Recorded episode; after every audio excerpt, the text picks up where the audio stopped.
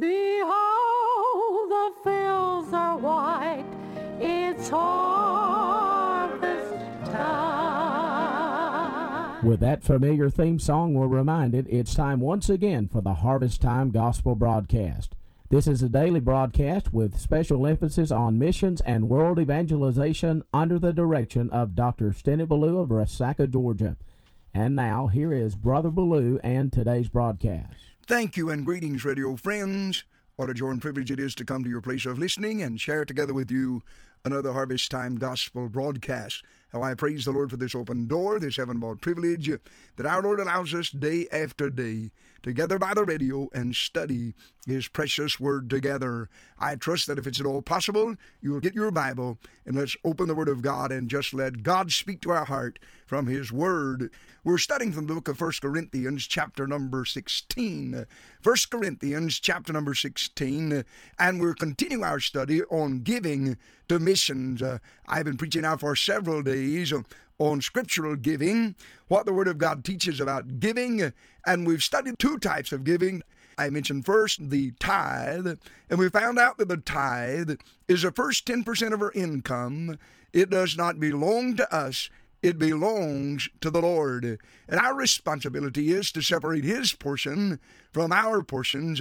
And then He said for us to take His portion to the place which the Lord thy God shall choose to place His name there. And again, I emphasize the only place on planet Earth today that the Lord has chosen to put his name is the New Testament church. So he said, You separate my tithe from your 90%, and then you bring the tithe to the church, to the house of God. When we arrive there, then we dedicate that tithe to the Lord. It becomes the church's money. It's the Lord's tithe. And the purpose of that tithe, as we studied in the Word of God, was to finance the normal operation of that local church. We're to give the Lord's tithe with a spirit of worship and also a spirit of rejoicing. Uh, and as we tithe, we're aware of the fact that we're not handling our money, we're handling the Lord's money. We're simply being obedient to do what God told us to do in the Word of God. Uh, we looked at the second type of giving that's taught in the Word of God, which is a voluntary or a free will offering. And we usually distinguish that offering by two other names. Number one, we call it a love offering. And we call it that because we give that offering as just an expression of love and gratitude to the Lord for His blessings upon our life. And then we also call that free will offering a special offering. And we call it a special offering because it is received for special needs that arises in the life and ministry of the Lord's Word. And oftentimes in the work of the Lord, there are those special needs that arises. And so God ordained that above the tithe, we give a special offering, a voluntary offering for special needs that arises in the life and ministry of the work of God. And so we saw, first of all, there's the tithe. Again, I emphasize the first 10% of my income, it does not belong to me. It belongs to the Lord. My responsibility is to separate His from mine and to bring His to the place which the Lord shall choose to place His name there, and that is the local church. And then the second type of giving is above the tithe. What I mean by that is it does not come out of God's 10%, but out of my 90%. And it's given as a love offering and as a special offering to take care of the needs that arises in the life and ministry of the Lord's Word. And again, I emphasize those two offerings, uh, the tithe and the free will offering, uh, are the only thing that's mentioned in the Word of God uh, of financing the church. It's a shame and a disgrace to see the church go to the world with its yard sales and its donut sales and its candy sales and try to get the world to finance the work of God. That brings a reproach upon the name of the Lord and a shame and a disgrace upon the church of the Lord Jesus Christ. So God sets it up to take care of that local church with the tithe and the free will offering. Uh, on Friday, as we were leaving the broadcast, we began in 1 Corinthians chapter 16 uh, at the mission offering. Uh, and this is our burden in these days. And I said to you that a mission offering is money that is collected by the church, but not for the church. It's money that is collected by the church to be sent out from the church to those serving the Lord in other places. And as we looked at this scripture in the first four verses of 1 Corinthians chapter 16, we discovered that here is money that is being collected by the saints at Corinth but it's not for them. It's for the saints of God serving the Lord over in Jerusalem. And so that makes this a missions offering. Uh, in my younger years, I was taught this was tithing, uh, and I accepted it for a while because I had no reason to reject it. But once I started studying the Word of God, then I'm convinced from the Scripture this is a missions offering. Uh, notice again in verse number one, the Bible said, Now concerning the collection for the saints. And again, I emphasize tithes are not collected for saints, they're collected from saints. And so we recognize from that thought that we're not dealing with tithes, we're dealing with some other kind of collection. Notice again in verse number one, he said, As I have given order. And I mentioned to you the word order means an established pattern. It does not have the letter S on the end of it, making it plural, as though it would be a set of instructions as to what we're to do, but it's an order, it's a pattern, it's a principle that God sets up in the Word of God.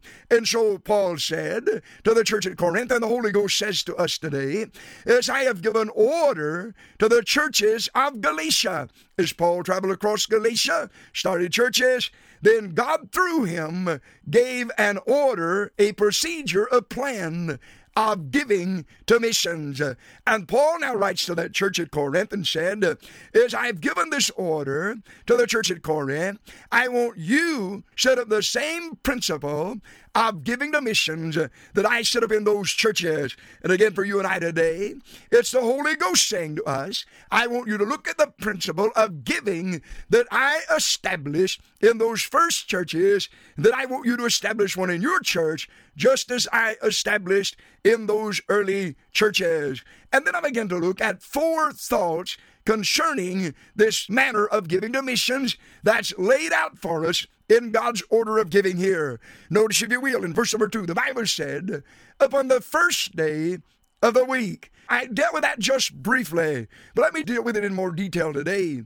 You see, when the Lord says, upon the first day of the week, He is not saying that Sunday, the Lord's Day, is the only day that we can give an offering to missions.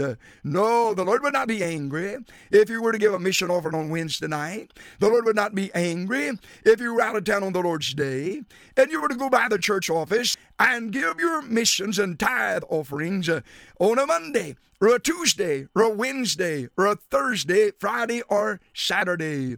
But what is he saying here when he mentions upon the first day of the week? Let me just simply say it in plain language. What he's teaching us is systematic giving.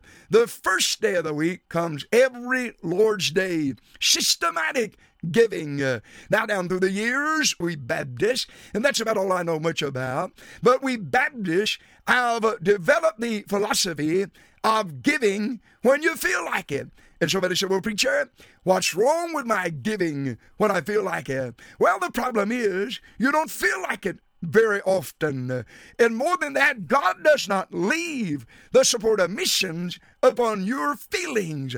God establishes a pattern in the Word of God for you to give, and that pattern, first of all, is that we be systematic in our giving. We enjoy the testimony as a church of sending out missions money on time. And the only way that the church can send out its money faithfully is that the membership bring their missions offering to the church in a faithful manner. We just had mission meeting at our church a few weeks ago, and with us in that meeting was one of the missionaries that the Lord allows our church to have a party in month after month. And by the way, God's been so good to us in our mission support. But one of those missionaries stood up and he said, For 21 or 22 years, this church has supported me, and not one single time have they missed a month or has it ever been late as far as the money coming to me is concerned? And that's a good testimony. And we ought to desire as a church that we continue to keep that testimony. But the only way that a church can send out its money on schedule is that we learn to bring it in systematically. You see, God is a God of order. And there's a difference in order and form.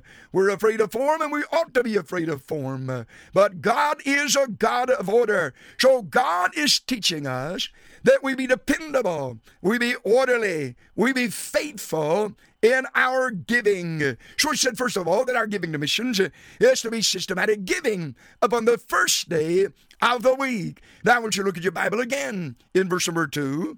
He said, upon the first day of the week, let every one of you. Not only does this verse teach us systematic giving, but God's plan also teaches total involvement. The Word of God is very plain.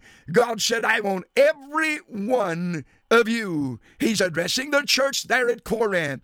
And the Holy Ghost would say to us today, I want every member in that church participating in giving to missions on a systematic basis tragedy of tragedies, as I preach mission meeting week after week, one of the things that I find churches are battling and pastors are battling with, and that is getting their people involved in giving to missions. In the majority of the churches, there's only a small percentage of them who give to missions on a regular basis. There are many who never give to missions. There are some who give occasionally, but there are some, and thank God for them, that have learned the scripture truth and are giving on a systematic basis. So God said, upon the first day of the week, let every one of you, it's systematic giving and it's total involvement. And let me just say this while I'm there. I don't believe God has a problem with it. You get paid every two weeks, give to missions every two weeks, but just give two weeks' worth. You get paid once a month, tithe once a month, give to missions once a month, but give a month's worth. But learn to give systematically. God wants every member of that local church to give systematically into the mission treasury of that local church. Now, notice the third thing. The Bible said upon the first day of the week, teaching us systematic giving. Let every one of you teaching us total involvement. Then he said, I want you to lay by him in store according as God has prospered him. Now, the question that arises as we look at the third thing, uh, preacher, how much do I give? Well, God said here, I want you to give to missions as I have prospered you. Now, remind you, he does not say according to how much you've got left over after all of the bills have been paid and all the money that you choose to spend has been spent. But God said, I want you to look at how much I've blessed you, and then I want you to give to missions according as I have prospered you. What if the Lord were to look back at our giving over the last three years and say, I'm going to bless you the next three, according as you've blessed missioners by giving over the last three years? I'm afraid some Baptists would be in trouble. Father, take the word, use it to your glory. I pray in Jesus' name. Amen and amen. Behold, the fields are white. It's harvest